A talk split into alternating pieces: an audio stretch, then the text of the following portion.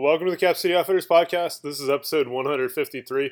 You've got Chris and Brian, and this time around, we're going to talk about shooting longish guns at night in the cold, doing defensive, offensive, single person movement with cover and shenanigans. Yeah, uh, guys, we, uh, we we had the opportunity to run. This is this was a, a low light endeavor. Uh, had the opportunity to run some drills in the dark. Uh, pretty cold night. Uh, air temps ended up finishing out the night around 17 degrees. Uh, if you listen to our last podcast, we talked a little bit about keeping guns going when it's cold and gnarly out. Um, this wasn't horrible weather. It was just cold. There was no snow. There was no rain. There was Yeah, no It's pretty dry. pretty dry, not not a lot of wind or anything like that. Um, so I don't know that this, you know, kind of a a, a, a mini version of that, but not anywhere near as severe. Um, but the the the course of fire that we had an opportunity to run afforded us to move through, you know, I'm going to say what six, seven, eight different positions. At least eight. Yeah, at least eight different positions, and then back around the horn. Um, and engage multiple targets at different distances and stuff like that. Uh, but in the dark, with movement, with use of cover, um, and and different positions with long-ish guns. Some guys were running. We had one guy running a 10 millimeter uh, AR pistol. Yeah, Um, CMMG Banshee. Yeah, CMMG Banshee. Uh, I ran an actual rifle. Um, uh, you ran your shorty, The sniper pistol. the sniper pistol, um, and uh, the other gentleman's running an SBR or a, or a short bur- or a pistol. I'm not sure which. Yeah. Uh, either way, um, the targets were no further than 50 yards. A couple of them were probably as close as like seven yards. Yeah. Um, and so we had, I think the first target was seven. Uh, and you engage that target. Basically, all the targets had there were uh, USPSA targets with center zones cut out of them with the is it the A zone? yeah, that's the A-zone on that? The, the big vertical A zone Yeah, cut out. Yeah, it was cut out. Um, so they were negative targets. Um, you know, and in, and in this drill, the negative target just simply makes it easier to tape the target. Uh, gives you it doesn't give you something visual to track. Um, once everybody shot up the A zone of a target enough, you can see it differentially um, than you can the rest of the target. So it gives you something to aim at versus running clean targets or running center zones. You got to put the bullet through. Um, I want to talk just briefly about negative targets. Uh, the negative target thing, I'm honestly not sure who threw that at us as an idea, but I mean, it goes way back. Yeah. Um, and, and I know a lot of instructors have used negative targets.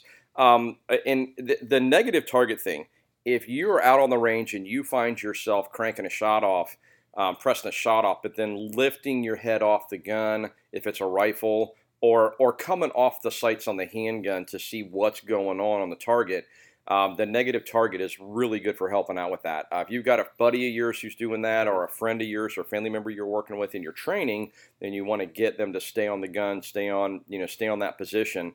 Um, whether it's on sights or whether it's just on the outline of the gun, ping on the distance or whatever, that negative target, after a few times of popping your head up to look, there's nothing to look at if you do what you're supposed to. Um, it also helps with taping the targets. It speeds things up and stuff like that because if you have a miss, um, you just mark the miss because the miss will actually be on paper, Yep. unless it's a horrific miss. Um, at these distances with the guys we're shooting with, um, I think the worst miss was you know within an inch or so of, of the negative in most cases. Yeah, So- that is one thing, um, especially with handguns. You start stretching the distance out. Yep. Um, if you don't, if you're not able to guarantee accountability for putting your hits on the target, um, negative targets don't necessarily keep everybody accountable. That's exactly right because they can't. You know, if you got somebody who's not that skilled or is having trouble or whatever, they can be completely off the target and. And that, that's what we we don't see that again with the group of guys that we train with. In most cases, we don't run into that. Um, we, we we ran. Um, we, we have another training group uh, that we train with intermittently that we've had in the past. That there's a couple of novice handgun shooters, and and sometimes those guys, you know, if you're running safety with them, you're watching them, and you get back beyond 20 yards. There were a couple of those guys that would that would unfortunately would put stuff outside the paper, and it's a little bit of hey, let's let's let's take a timeout from this, you know, slow down, let's step off to the side, work on some dry fire, work on some press, work on the trigger and stuff. But the negative target is good if you've got the right group of guys, you know, or you're running closer distances Yeah. to keep that popping that head up and looking. Um, stay in the fight, stay on the sight, stay on whatever you need to do to keep Yeah. servicing the target. Yeah. The other thing that works well for drills and stuff like this is to just not score things that are in the A zone. Yeah. So you can leave all the hits in the A zone. The Yeah. A zone will eventually become its own negative target Yep, exactly. um, through hole Yeah. punching. Yep, yep. Yeah, with five five six, it takes a while. Um, with pistol rounds, it doesn't take very long at Yeah. all. So, um, so anyway, so we started at seven yards um, on negative targets uh, on the beep uh, from the low ready. Come up, get two hits or two misses, as it were, through the center, through the Yep. middle of the target. Uh, sent two rounds through it. And then all the movements, uh, the way that this was set up, actually ended up being good bounding distance movements. Um, I would say probably around 10, 10 yards at, at most. Um, so you were moving pretty quick to the next piece of cover or the next position, as it were. So very quick get up and then Yep. slow right back down. so Exactly. you- So that you decelerated into the position. Yeah, and it was enough distance to get moving, um, and enough distance that you had to stop moving. Um, the the next position was a kneeling position, fifty yard target again, negative target, uh, two you know two hits on it, uh, and then you move to a fifty yard prone target again, same thing, two hits on a target downrange, fifty yards, uh, and then you're up and moving to some vertical uh, to a that the next Like one a was stacked thing of barrels. yeah, it was a stack thing of barrels, so it was vertical cover. Um, and I like the barrels because you know you uh, there, it's fun to shoot off of a barricade barricade sometimes to be able to jack a rifle up against it and use it. Um, but then other times it's nice to be able to use something where you really can't put a whole lot of, of push into it, but you've got to work around it and work the light around it and things of that nature as well.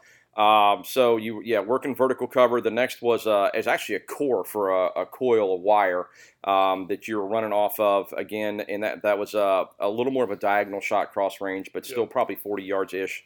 Uh, moved around to another piece of vertical cover, um, I, and I'm sure there was like maybe a couple more after that, and then the last one was vertical cover back to like a 10 yard target. Yeah. Yeah. Uh, one of the targets you were shooting at an oblique angle, um, and, it, and it wasn't it wasn't a safety thing. It was a hey, let's let's give you a little smaller zone to shoot at because of the angle of the target, etc. Uh, a couple of them were cross range targets uh, in the corner of the range, but everything except for the the first and the last or the turnaround. Um, you know, the turnaround was probably a 12 yard, 15 yard. Yeah, like twelve ish. Yeah, 12 ish. It was less than less than 15, more than 10. Um, and so basically, you're you know two hits, two hits, two hits all the way around the horn. Um, and then on the, that target, you everybody got saucy and ran three or four shots through it, and then turned back around and went the other Yeah. way. Um, the the part times on this, guys, I'm, I'm not going to get a whole lot into part times. I'd, I'd rather say you know you go run it and be better than yourself the next time you run it. Mhm. Is kind of the conversation. Um, so I don't want to say like give you a part time or an idea, but you know think about the movement, think about how long it should take you to set up and make those hits, this, that, and the other, getting in and out of position, getting up and down from prone. Um, the big thing was run the light. Yeah. Um, you know, so we're you know Brian and I are both running the REIN lights uh, with the pressure switches. Um, found that in most in most situations, uh, running the pressure switch on the momentary worked just great. There were a couple of positions where you're into on the gun that it was more advantageous to click the constant on, engage the target, and click the constant on back off. Um, with that particular light system, they're right next to each other, so it's super convenient. To for me, I run the momentary in front of the constant on. They're about an inch apart. Um, I know that you had a couple situations where it was more advantageous for you to go to the pressure switch on the back of the light. Um, yeah, well, I should talk about that in a little bit. Okay, cool, cool. So, so, but, it was it was a good opportunity to run through, get in different positions. Um, I think almost everybody took the opportunity to run off both sides of cover, uh, do some different things like that. I don't know anybody necessarily went went weekend or anything like that, but they you know working off different sides of cover, um, and just running through the targets. In, in general, like I had a couple runs. I'm I'm recovering from the Rona. Um, and my lungs were not happy with me between the cold air and the movement, and that was really probably some of the first cardio stuff I'd done um, other than squats, uh, high high volume squats that morning in the gym with lightweight, and so I was I was sucking some air. Um, and the cold air didn't like me. Yeah. Um, as it, I, it still worked out pretty well, um, but I was pushing couple minute times or more. I think Um, every like so running through the whole thing and getting you know clean either clean targets or a couple couple misses just outside the A zone. Yeah. Um, generally took people around two and a half minutes. And we were running out and back. We weren't Yeah. just running this one. It was uh, the way the course fire was set up. You ran it out and then ran it back um, again. Um, so probably like a hundred, maybe like 120 yards worth of total movement. Yeah. Um, you know, with what 16 positions. Yeah. 15 Yeah. positions, something like that. Yep, and a surprise reload. Um, We had a dummy loaded mags with a surprise reload. So, yeah, Yeah. yeah. Um, g- guys, this is something that I think you could, if you if you had property, you could set up a lot of places. Um, pretty easy thing to do as long as you got someplace to stop bullets. Uh, and I think you could also modify this as well. We were fortunate because the facility that we, you know, that we have access to use, um, we can shoot into the into one of the corners on that particular bay safely um, and, and not cause any problems. So if you had someplace where you could set up, where you have, were forced to put all the targets down range, I don't think it changes this a lot, quite honestly. Um, but like I said, the big thing with this was uh, was it wasn't the shooting. The target's a target area is a generous target area, um, but the movement, the up, the down, the different positions, and everything just kind of brings things together as a good like, hey, this is a rifle. I forgot what this thing's for. Cool. Yeah. It does good stuff at 50 yards. So yeah. Yeah. Um, the one one thing that the the guy running the the target array did was flip the two close targets backwards, so they were white backers. Yep. Um, we were not blinded even with 1400 lumens. Yep. Um, Yep, yep. So yeah, the whole you can't you can have too much light. No, you can't. Yeah, and I, I would say that the only place that you're going to get into to light issues, um, and I and I know that there's you know if, if you you know oh I cleared a house once with my Surefire, blinded myself. Okay, well don't point when you go into a bathroom, don't point at the freaking mirror, point at the ceiling. Train and learn how to use your shit. Um, you know, so there's there, you know there's always a conversation around how you utilize the light can do a lot of things for you. Um, the the one place that I do find that you can get into a conflict, and it's something you have to train through and learn how to do, is if you have an auto adjust on your optic, um, and you're sending a whole bunch of light down range. If, if it's reflecting back at you off a white target, that's actually advantageous to your optic because it makes your optic bloom Yeah. and makes it brighter so you can see. Uh, I was running a uh, Trijicon um, ACOG, a 3X ACOG with the donut of death, and for me, um, it, it doesn't get a whole lot brighter because the light there's not enough light reflecting back to the top of the Right. optic, and it's not electronically responsive. It's photonically responsive. If there's not enough photons going into the tube, it doesn't get any brighter. Um, you, you can you can maybe overpower the reticle on that ACOG. I could see maybe inside a structure, something like that. Um, I also don't. It's not the optic I would necessarily You choose to a- use an etched black. you post. still have an etched black reticle still Yeah. there, uh, and that's not the optic I would necessarily choose to use inside a structure. This is for me is kind of an all-purpose gun, and I have used it inside structures and done work with it like that. Um, but in this case, you know, it worked just fine. If you have a dot on your firearm and it's not an auto adjust dot, you know, maybe you want to set it a little bit brighter um, for those kind of conversations. And I would also opine that as a defensive tool, I'm going to have that dot a little bit brighter than I think I want it to be anyway, because I want to make damn sure I can see it no matter what the condition is. I might go from being inside a structure to needing to step outside in the daylight. And if my dot's turned all the way down to optimize XYZ, um, it doesn't optimize the rest of the world that I live in. So there's a little bit of, as you get out and do low light stuff, you'll learn what kind of settings you need to put your stuff on and leave it there, and then understand how to work around it if not. Um, at the distances we were shooting, even if you had the light, the light overpowered your dot, you're at you know 10 yards. Uh, these are what's the Should reference? like a body mechanical index. Yeah, this is yeah, this is literally. I mean, this is you know, this is point shooting or whatever you want to call it. At those distances, you ought to be able to run a couple rounds through that almost instinctively or intuitively, uh, without having to chase sights or not chasing any more than the outline of the device itself. Yeah. So, yeah. Um, anything else with lights? I mean, I still find the REIN. I love the warm light from the REIN. How Yeah. it puts out light. The reach on it was awesome.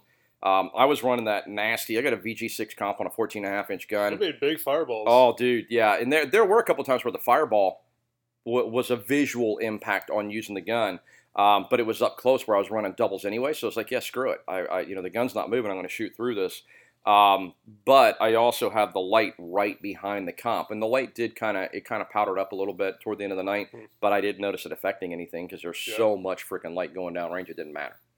Yeah. So, um, where next? What's you? Yeah. So um, one of the things, I guess, the, maybe the one place where you can't have too much light working around cover if you Mhm. run your light. Uh, so I, the way I've got my my sniper pistol set up, I have my REIN Micro on the left side of the gun. Yep. Um, I'm a right-handed shooter. uh, it makes it really convenient to get to the pressure pad on the back Of the light. of the light, which running gloves um, I actually started using uh, because when I was using the pressure pad mounted on the top, the remote pad, uh, I was getting a good bit of thumb in my scope. Okay. So it just made it made it optically faster to run the pressure pad on the back of the light, the tail cap switch. Yeah. Um, but running, you know, coming around cover strong side if I didn't get the rifle, get the I'm sorry, the AR pistol, The sniper pistol. the sniper pistol out far enough, um, there was a lot of backsplash, like right off the barricade. Some Yeah. couple of the blue barrels it was like, oh, I gotta see past Yeah. the barrel. Um, aside from that, Yeah. like, so and then I guess the thing with you know pressure pads and optics and all that, if you've got things set up, you know, to run with bare hands or with call it mechanics gloves and things, if you're thinking you might need to run your weapon when it's real cold and you're wearing thicker gloves, Yeah. um, figure that out because you may end up just seeing your thumb. Yeah, and that's one of those things too. I think you know most of us we live in Ohio, so for the most part, if it's a home defense conversation, um, you're probably going to be in your underwear running the gun. Um, you know, with a mag stowed somewhere impolite. Um, the reality check is is that you're probably going to be barehanded. You're not going to be gunned up. If the world changes and you're going to get gunned up, you probably will have time to deal with this shit and figure it out beforehand. Um, avail yourself of the opportunity, whether it's just doing it in the dark, dry in your home, or stepping outside, but or you know, or somewhere on, on the range. Go to the range over the winter. No, no, don't do that. Never mind. We like having an empty range all to ourselves. Uh, you know, go out and shoot when it's actually cold out with the gear on. Hunters do this. You know, Yeah. we got some dudes in our tribe who weren't there that night because they were out slaying Bambi with muzzle loaders and stuff like that. And those dudes know what gloves they can get away with. They know what gets in the way and what doesn't because they've actually had it happen when their when their pulse was up and they're all juiced up because it was a nice Yeah. buck. Um, and they'd already been freezing their butt off for three hours. So, you know, there's a little bit of reality check. You know, I know we harp on this a lot, but get out and vet your gear. Get out and use your gear. Your clothes, your clothing, your cold weather gear, it's part of your gear. So go Yeah. go train with it and move around with it. Um, I I noticed with the ACOG it goes a little bit because it's a lower power optic. I noticed my thumb a little bit in it more than normal uh, when I ran gloves on a couple of those runs uh, or on one of those runs. But it it doesn't bother me. Some people it bothers more than it does others. Um, that is i- i- if you had a lot thinner gloves on. I True, absolutely, absolutely. Um, but I, I find that it, it's one of those things that doesn't bother me a whole lot. Um, to me, that's just not a big deal. I can still see the reticle, even if the reticle's through your thumb. I mean, hell spells. I ran one whole run with the freaking scope cap on that ACOG and ran it as an occluded eye gun sight, and still only dropped one or two misses. Um, set up like that, even at 50 yards. So I mean, a little bit of knowing your gear and knowing what works, and seeing what you need, knowing what you need to see Yeah. because we you know shooting's a visual sport. We more and more we get into that with that book that you that Stoeger book or Park book that you were you know yeah, that we were working practical shooting training. at. Um, is that right? Is that part? Okay. Yep. Um, you know, and so there's a lot of the visual aspects of shooting, and that's been really been shoved down our throats. Uh, the guys that are good have known this for decades, but you know, us you know range dork novices are figuring it out as we go. Um, shooting's a visual thing, and this was one of those good exercises where you're like, okay, I'm getting enough visually to do what I need to do. Press the trigger and move on. So Yeah. that was a small lesson taken away from that too. So, Yeah. One other note on pressure pads and lights and switches and all that kind of stuff. Uh, what works really well standing up or maybe in a kneeling position. Yeah. Uh, may cause you to get into some weird contorted positions with your support hand. Yep. When you go prone. Yeah. Uh, so another one of those things you know figure out before you got to do it for real. Yeah, and that you can do in your living room. I mean, li- literally, um, you know that. Like I said, that was one of the things where I did use the the constant on pad when I was dropping prone. I figured out real quick that getting stretched out behind the gun and everything else, and trying to get the eye relief I needed for the optic, all of a sudden my left arm wasn't long enough. Um, T Rex and the dot the the button, and it just made sense as I dropped and got set to go ahead and slide back, hit click the button on, make the two Yeah. shots, and then click it back off. Um, it just manage the light though. I did have one time where I had. I'm not exactly sure what I did. I think I, I think what happened was I actually blocked the ejection port with one of the posts. Oh, I think is what happened as going back and running through that. Um, and I had a, a malfunction um, due to gun placement, not due to the gun futzing up or ammo or anything like that, but due to operator error. Uh, and I'm sitting there like a freaking idiot. Um, I'm signaling aliens freaking 82 light years away with my light on, and somebody was kind enough to kick gravel on me and remind me to turn my damn light off. Um, I'm sure that was you. Uh, so uh, it, it, you know, just those kind of reminders. You know, hey, if you're if you're in the middle of that, let's not be a beacon. You know, because if you have buddies near you, they might shoot you first if you do that. So that you know, and then they'll turn your light off for you, which is polite. So yeah, Yeah. yeah. Things were learned. Uh, good time. Uh, again, I, I do think the overarching lesson of all this um, are two things: cardio. Yeah. Get out and move your carcass around with all your crap on, so you know you know, so that you can do it. Get out and do something so you can do that. Do hard things so you can do hard things. Some hard things are fun. Um, and then and then the other thing is is you know is is get out and test your gear, get out and run your stuff and train and make sure everything works. Yeah, one of the other big I think takeaways or keys for success this night was being able to get into very stable positions quickly, Mhm. and then maintain those stable positions. Um, if you had support, you know, via props on the range, Yeah. so much the better. But being able to get into and then use that support, Yeah. um, on kind of on demand and while you were breathing really hard. Yeah, and that's one of our guys that we that this drill this got run um, a couple this something similar to this got run a couple times in a row. Uh, we just had a really short night because everybody had COVID a couple weeks ago, and one of our guys um, that we refer to as Batman, um, he is really agile. He's really good at with a rifle and really good at getting into position quickly and solid shooting positions, not like some kind of half-ass. I'm almost there. Um, he's trained with a couple dudes that are military guys, I think like Ranger Bat guys or something like that previously. Yeah. Um, and those guys are pretty hardcore about you know being able to get in position right now with the rifle, and not just any position, but a good position, and making the best out of what you have. And Batman had some faster, had some pretty solid times, and I think a lot of that is due to the fact that he's practiced at getting in and out of those positions, and he's athletic and can do it quickly. And that's one of the things that just it kills me. Like you're a lot faster at getting down and getting up and getting solid than I am. But sometimes I find myself in positions with a rifle that could be improved. That I'm like looking at this, going, "Why are you shooting from here?" I can do it at 50 Yeah. yards, but if it was a 150 yard shot, I'd have screwed myself. So there's a little bit of that too. I agree Yeah. with you. Totally agree with you. Yeah. Practice, practice those positions, but that's Yeah. that's the athleticism and movement part of it again. Yeah, mobility work matters. Yep. Um, being able to be, what is it, the the supple leopard? I think it's the CrossFit term from a Semper- decade ago. Semper Gumby, always Yeah. flexible. Yeah, Yeah. yep. So yeah, Um, and then two, you know, knowing like if you're using your magazine in an AR as a monopod, Yep. you know where you gotta gotta get the heel of that stuck so it's not gonna rock on you. Yeah. Um, or running like the mag pods on a Mhm. couple mags to give extra stability.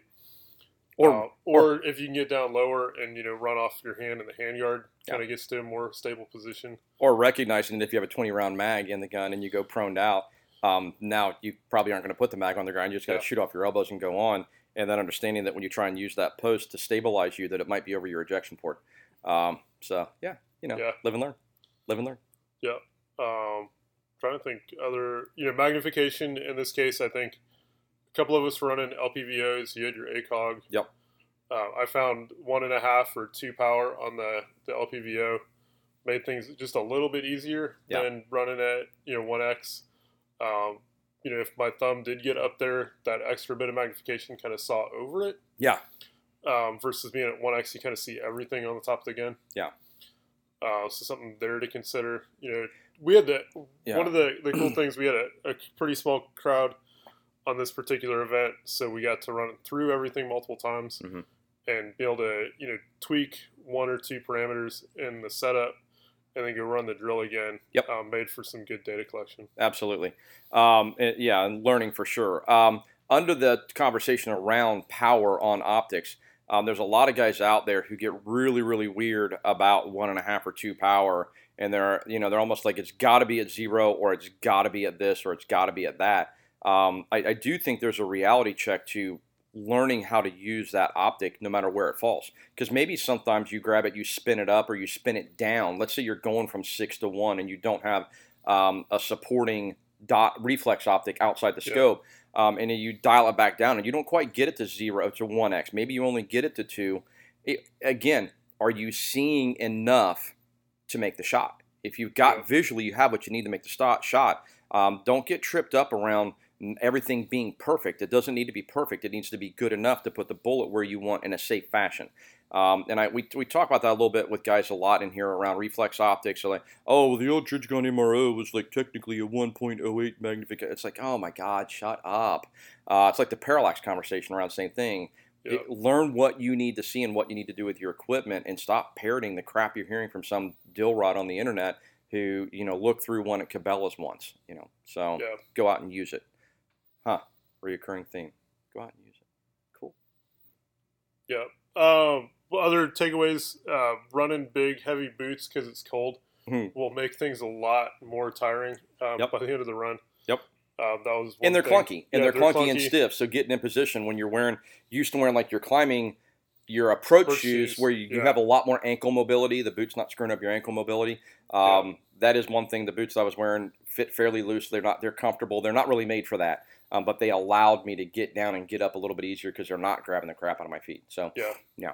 So, Yeah, uh, I think everybody had one of the, the tactical hand warmer Yep. Muff things with a couple of heat warmer packets inside. Yep. Uh, that made a really big difference. Brilliant. Uh, yeah, be able to run lighter gloves versus big, you know, over mitts or Mm-hmm. really thick, heavy insulated gloves that you can't quite feel Yep. triggers and safety selectors and things. Yep. Um, so if you don't have one of those and you spend a lot of time, especially with a rifle outside, um, well worth having. Absolutely, absolutely. So yeah, good stuff, um, guys. Uh, anything else you want to throw on there? So I think that I think that kind of covers the night. So Yeah, I guess one one last thing. Um, you know, at 50 yards, we were shooting everywhere from again seven yards to 50 yards. Yep. Uh, even though we had the entire A zone of the target, uh, height over board definitely kind of became an issue. I think for a couple people. Yeah. Because we were seeing low misses. uh, so being able to, to remember, you know, if you're at zero for 50 yards, so point of aim, point of impact at 50 yards, Mhm. um, your bullet is climbing on the way to that uh, which means you really need to kind of be aiming at that high center chest or that upper A zone. which is where you should be aiming anyway. Right. Quite honestly, I mean, my hold, um, 50 yards and in, generally, my hold is I try and put the dot or the center of the optic or whatever at the top of that A box. And as a negative target, it's actually easier because you got more contrast. Yeah. Um, but I try and hold a little bit higher. And every once in a while, it gets us on a crappy design target. But that's another podcast. Yeah. Yeah. So, Uh, so just you know, one thing to again to remember, uh, kind of easy to forget when you got lights and dark and mhm. movement and a timer going. Yeah, well, and some of that could be habit too. If you were military or law enforcement at one point, you might have been taught shoot center of mass, put bullets in the middle of the meat, your best opportunity, and then and then fine tune as you need to from there. And I'm not going to argue with that dogma. Um, I, you know, I'd rather I'm going to try and put the rounds where I want the rounds to go quickly. Um, but if you know if that's where you've always worked is is hit the middle of the meat and then fine tune it and go from there. Whatever you, you do, you boo boo. Um, but if, if you're where it's where the rounds are going to be most effective, it is not it- it's higher than that and you got to get used to that so yep for sure Yeah. Cool. Anything? Anything else? that's it that's I, Yeah. I think we're good there so Cool. Yeah. Get out. Get out and train. Take advantage of the cold weather. Uh, take advantage of the snow and Yeah. wind and all that. Um, it it makes a difference and it teaches you some fairly valuable lessons. and it's good for you Yeah. Uh, on that note, as we come across interesting training ideas and other things along with new inventory in the store, um, they get posted up to our social media. Um, you can find us on Instagram at Cap City Outfitters 2. Uh, we had to get a new IG handle because the commies at Meta uh, memory hold our first one. dirty bastards Uh, Facebook, you can find us at Cap City Outfitters. Uh, so give us a, a, a like or a follow or whatever they call it on there. yeah yeah Uh, on our do, website, do book facey stuff yeah, on our website, capcityoutfitters.com, you can sign up for our weekly newsletter, uh, along with find information such as how to do an FFL transfer or how to purchase a suppressor over at silencershop.com. Uh, a quick note about the ATF uh, e-file stuff. Um, the ATF is fortunately, um, in our opinion, a fairly bumbling, inefficient entity when it comes to electronic stuff. Uh, we would rather they be that than all knowing and all seeing. yes yes Um, so they are still working out some kinks regarding the e-file system. Um, yeah, we're we're rolling with it as best we can. Um, please be patient with them. Again, it's better that they're a little bit not knowing what they're doing Yeah. versus all seeing and all knowing and all powerful. and, and I, for updates go to silencer shop's webpage go to silencershop.com or go to our webpage and link to it however you do it i don't care um, but if you want updates on where things are at silencer shop is leading the charge on this and they're leading the comms aspect of that as well. Um, and, and they're being pretty transparent in my opinion because i mean i talk to some of those guys uh, on, on about a weekly basis right now the guys behind the scenes and everybody is scrambling to make this work. Uh, the atf's doing what they can do at, at- like you said at the best of their ability which is somewhat lacking but still um, and then silencer shop is trying to react to that so and they're forced to react to the atf they don't have a choice um, so they're reacting to it and doing the best job they can with processes and comms both So you know, just be patient with the process. But I, we're going to get there, and I think eventually in the long haul, might be six months or a year out, you're going to see sub 90 day Form 4 transfers. Um, right now, you're still going to see faster than paper transfers, even if you did it today. Um, it's still going to go faster than a paper Form 4. Um, it's just a matter of where you fall in that cycle. So just be patient with it. Yep. But for comms, check in with Silencer Shop because they're anything you hear from me is going to be something that came from them, and it's already posted. Yeah, Yeah. Silencer Shop's also doing a pretty good job of posting updates to their social media. Yep. Um, Yep. So yeah. Yeah. Uh, what else is going on? I don't Um, know. I don't know. Yeah, we're we are here in Hilliard. Um, we're directly next to Louis Fusion Drill. We're in front of the Aldi's, uh, 4465 Cemetery Road, and you can come visit us from 10 to 5 Tuesday through Saturday. Yeah. we look forward to seeing you soon. Yeah, stop in and grab lunch at Louis. If you need a cup of coffee, hit Rev Coffee down on the other end.